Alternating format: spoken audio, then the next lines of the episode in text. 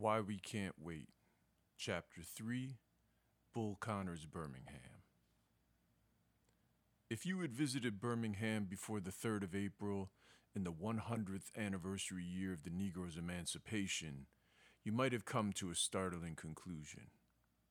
You might have concluded that here was a city which had been trapped for decades in a Rip Van Winkle slumber, a city whose fathers had apparently never heard of Abraham Lincoln, Thomas Jefferson, the Bill of Rights, the preamble to the Constitution, the 13th, 14th, and 15th Amendments, or the 1954 decision of the United States Supreme Court outlawing segregation in the public schools.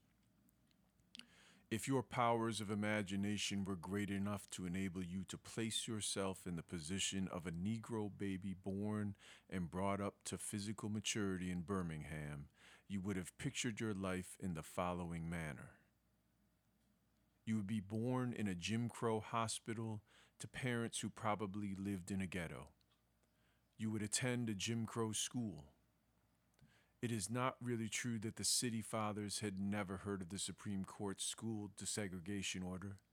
They had heard of it, and since its passage, had consistently expressed their defiance, typified by the prediction of one official that blood would run in the streets before desegregation would be permitted to come to Birmingham. You would spend your childhood playing mainly in the streets because the colored parks were abysmally inadequate. When a federal court order banned park segregation, you would find that Birmingham closed down its parks and gave up its baseball team rather than integrate them. If you went shopping with your mother or father, you would trudge along as they purchased at every counter except one in the large and small stores. If you were hungry or thirsty, you would have to forget about it until you got back to the Negro section of town. For in your city, it was a violation of the law to serve food to Negroes at the same counter with whites. If your family attended church, you would go to a Negro church. If you wanted to visit a church attended by white people, you would not be welcome. For although your white fellow citizens would insist that they were Christians, they practiced segregation as rigidly in the house of God as they did in the theater. If you loved music and yearned to hear the Metropolitan Opera on its tour of the South, you could not enjoy this privilege. Nor could your white fellow music lovers, for the Metropolitan had discontinued scheduling Birmingham on its national tours after it had adopted a policy of not performing before segregated audiences. If you wanted to contribute to and be a part of the work of the National Association for the Advancement of Colored People, you would not be able to join a local branch.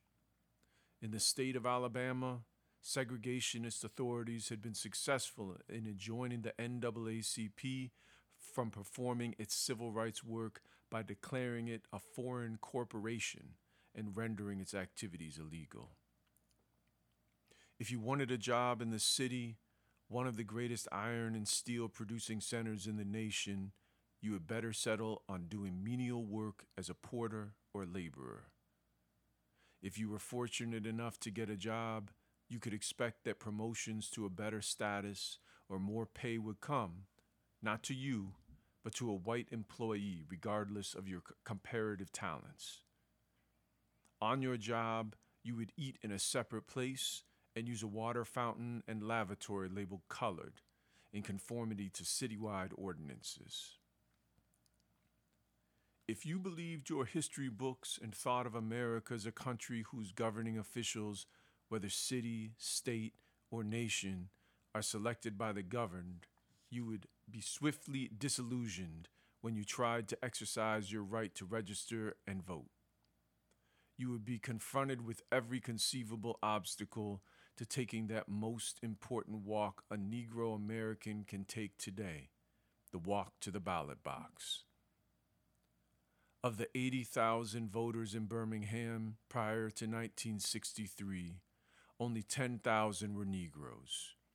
Your race, constituting two fifths of the city population, would make up one eighth of its voting strength. You would be living in a city where brutality directed against Negroes was an unquestioned and unchallenged reality.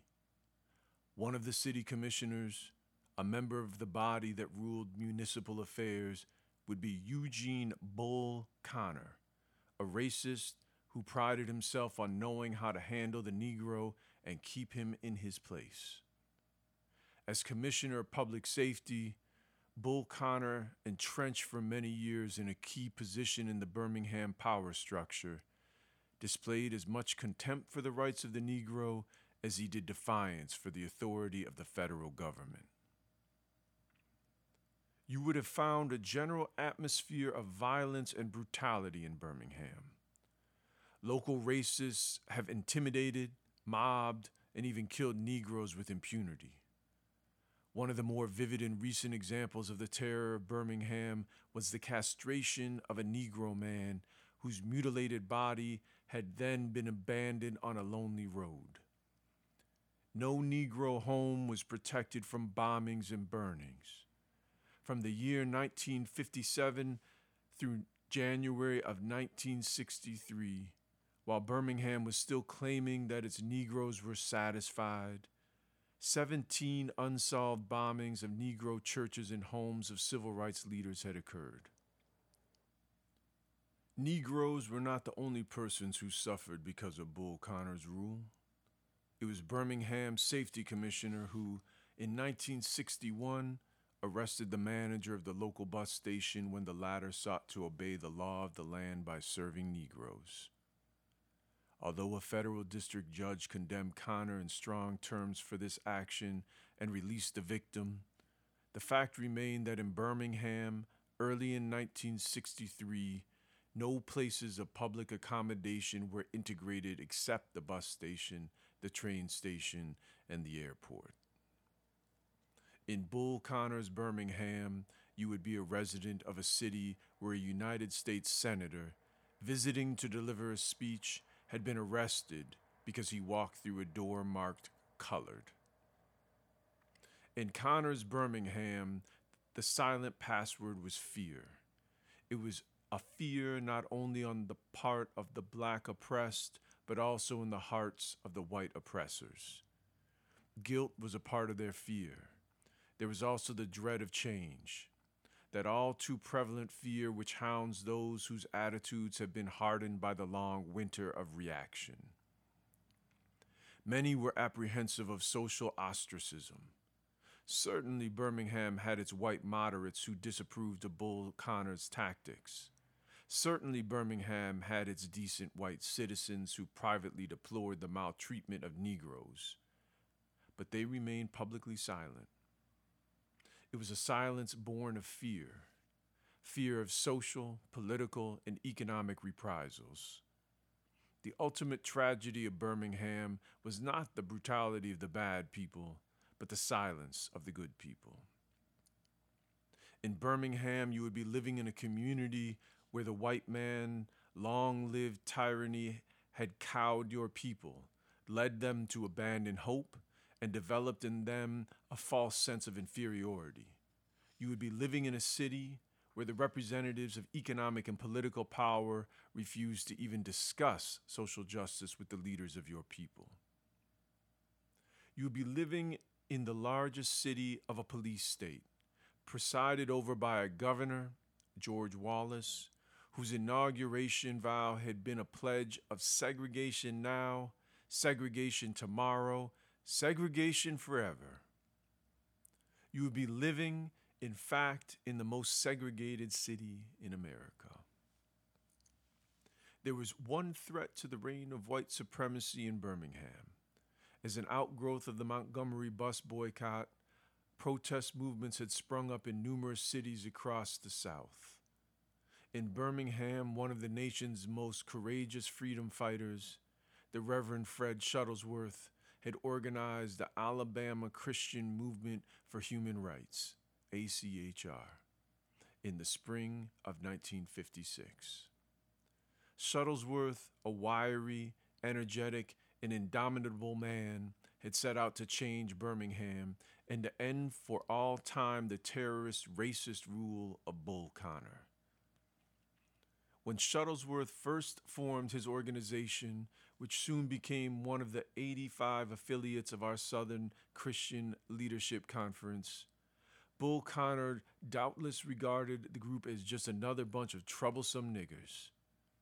It soon became obvious, even to Connor, however, that Shuttlesworth was indeed earnest.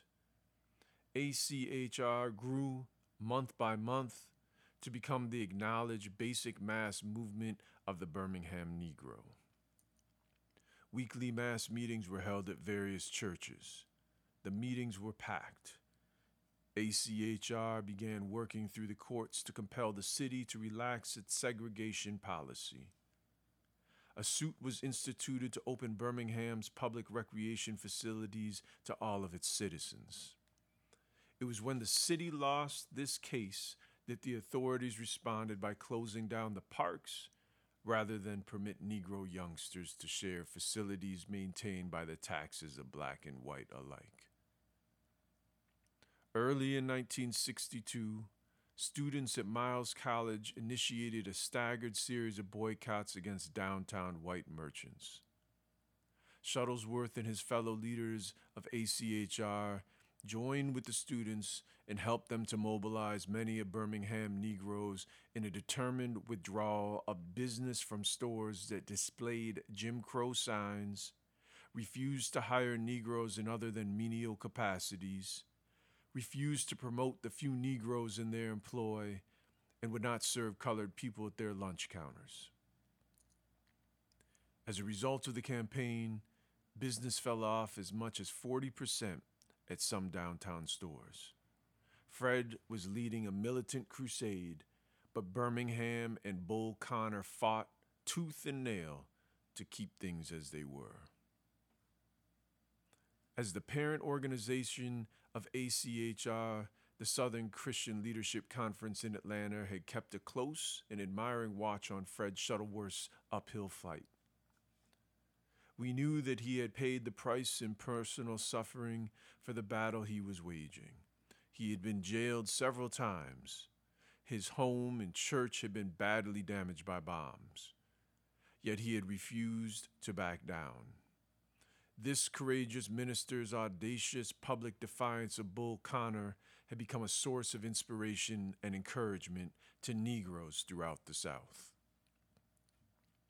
In the May 1962 board meeting of SCLC at Chattanooga, we decided to give serious consideration to joining Shuttlesworth and ACHR in a massive direct action campaign to attack segregation in Birmingham. It happened that we had scheduled that city as the site of our forthcoming annual convention in September. Immediately after the school board meeting, rumors began to circulate in Birmingham that SCLC had definitely decided to support Fred's fight by mounting a prolonged campaign in that city at the time of the convention. These rumors gained so much impetus that stories supporting them appeared in the daily press. For the first time, Birmingham businessmen who had pursued a policy of ignoring demands for integration became concerned and concluded that they would have to do something drastic to forestall large scale protest. Several weeks before our convention was scheduled, the business community began negotiating with ACHR. Meeting with the White Senior Citizens Committee were Shuttlesworth, Dr. Lucius Pitts, president of Miles College, A.G. Gaston, wealthy businessman and owner of the Gaston Motel, Arthur Shores, an attorney with wide experience in civil rights cases, the Reverend Edward Gardner, vice president of ACHR, and insurance broker John Drew. After several talks, the group came to some basic agreements.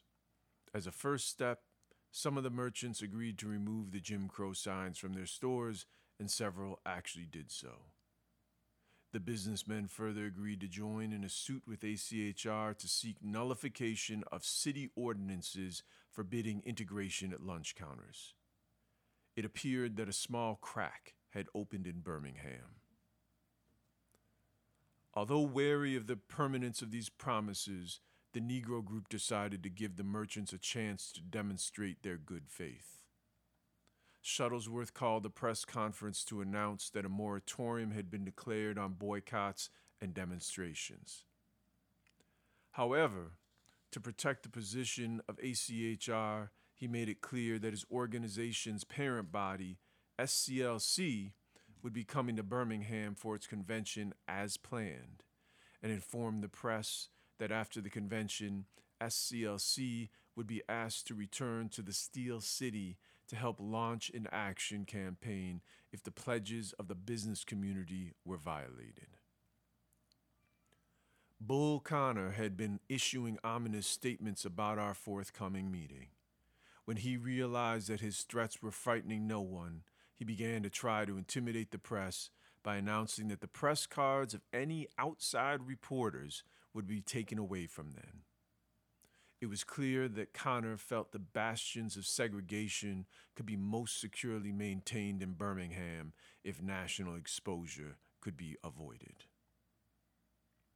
The SCLC convention took place in September 1962 as scheduled.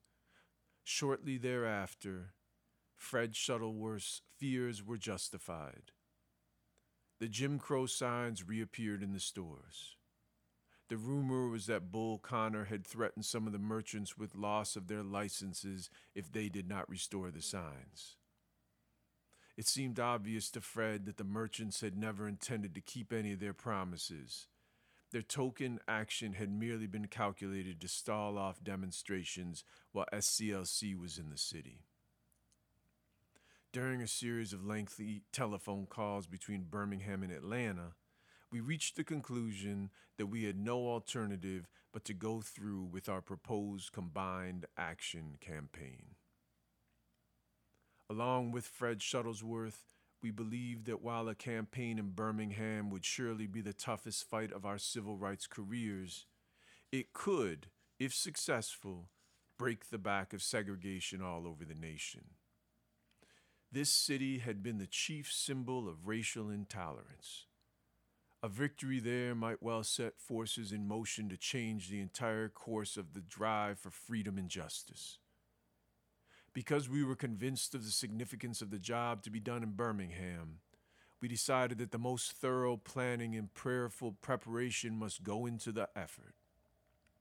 We began to prepare a top secret file which we called Project C, the C for Birmingham's confrontation with the fight for justice and morality in race relations. In preparation for our campaign, I called a three day retreat and planning session with SCLC staff and board members at our training center near Savannah, Georgia. Here we sought to perfect a timetable and discuss every possible eventuality. In analyzing our campaign in Albany, Georgia, we decided that one of the principal mistakes we had made there was to scatter our efforts too widely. We had been so involved in attacking segregation in general that we had failed to direct our protest effectively to any one major facet. We concluded that in hardcore communities, a more effective battle could be waged if it was concentrated against one aspect of the evil and intricate system of segregation. We decided, therefore, to center the Birmingham struggle on the business community, for we knew that the Negro population had sufficient buying power so that its withdrawal could make the difference between profit and loss for many businesses. Stores with lunch counters were our first target. There is a special humiliation for the Negro in having his money accepted at every department in a store except the lunch counter. Food is not only a necessity, but a symbol. And our lunch counter campaign had not only a practical, but a symbolic importance. Two weeks after the retreat at our training center, I went to Birmingham with my able executive assistant, the Reverend Wyatt T. Walker, and my abiding friend and fellow campaigner from the days of Montgomery, the Reverend Ralph Abernathy, SCLC's treasurer. There, we began to meet with the board of ACHR to assist in preparing the Negro community for what would surely be a difficult, prolonged, and dangerous campaign. We met in the now famous Room 30 of the Gaston Motel, situated on Fifth Avenue North in the Negro Ghetto.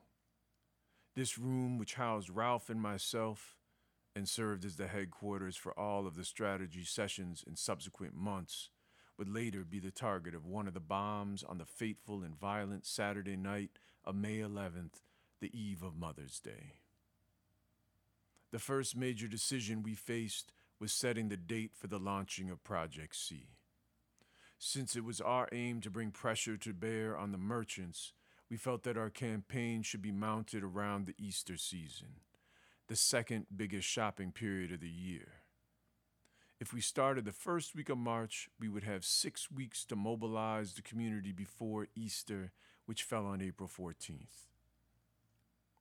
But at this point, we were reminded that a mayoralty election was to be held in Birmingham on March 5th. The leading candidates were Albert Boutwell, Eugene Bull Connor, and Tom King. All were segregationists, running on a platform to preserve the status quo. Yet both King and Boutwell were considered moderates in comparison to Connor. We were hopeful that Connor would be so thoroughly defeated that at least we would not have to deal with him. Since we did not want our campaign to be used as a political football, we decided to postpone it, planning to begin demonstrations two weeks after the election. Meanwhile, Wyatt Walker was detailed to return to Birmingham and begin working on the mechanics of the campaign. From then on, he visited Birmingham periodically, unannounced, organizing a transportation corps and laying the groundwork for an intensive boycott. He conferred with lawyers about the city code on picketing, demonstrations, and so forth, gathered data on the probable bail bond situation, and prepared for the injunction that was certain to come. In addition to scheduling workshops on nonviolence and direct action techniques for our recruits, Wyatt familiarized himself with downtown Birmingham, not only plotting the main streets and landmarks, Target stores, City Hall, post office, etc., but meticulously surveying each store's eating facilities and sketching the entrances and possible paths of ingress and egress. In fact, Walker detailed the number of stools, tables, and chairs to determine how many demonstrators could go to each store. His survey of the downtown area also included suggested secondary targets in the event we were blocked from reaching our primary targets. By March 1st, the project was in high gear and the loose ends of organizational structure were being pulled together. Some 250 people had volunteered to participate in the initial demonstrations and had pledged to remain in jail at least five days. At this point, the results of the March 5th election intervened to pose a serious new problem. No candidate had won a clear victory. There would have to be a runoff vote to be held the first week in April. We had hoped that if a runoff resulted, it would have been between Boutwell and King. As it turned out, the competing candidates were to be Boutwell and Connor. Again, we had to remap strategy. Had we moved in while Connor and Boutwell were electioneering, Connor would undoubtedly have capitalized on our presence by using it as an emotion charged issue for his own political advantage, waging a vigorous campaign to persuade the white community that he, and he alone, could defend the city's official policies of segregation. We might actually have had the effect of helping Connor win. Reluctantly, we decided to postpone the demonstrations until the day after the runoff. We would have to move promptly if we were still to have time to effect Easter shopping. We left Birmingham sadly, realizing that, that after this second delay, the intensive groundwork we had done in the Negro community might not bring the effective results we sought. We were leaving some 250 volunteers who had been willing to join our ranks and go to jail. Now we must lose contact with these recruits for several weeks, yet we dared not remain. It was agreed that no member of the SCLC staff would return to Birmingham until after the runoff. In the interim, I was busy on another preparatory measure. Realizing the difficulties that lay ahead, we felt it was vital to get the support of key people across the nation. We addressed confidential letters to the National Association for the Advancement of Colored People the Congress of Racial Equality, the Student Nonviolent Coordinating Committee, and the Southern Regional Council, telling them of our plans and advising them that we might be calling on them for aid. We corresponded in the same vein with the 75 religious leaders of all faiths who had joined us in the Albany movement. In New York City, Harry Belafonte, an old friend and supporter of SCLC, agreed to call a meeting in his apartment. Approximately 75 New Yorkers were present.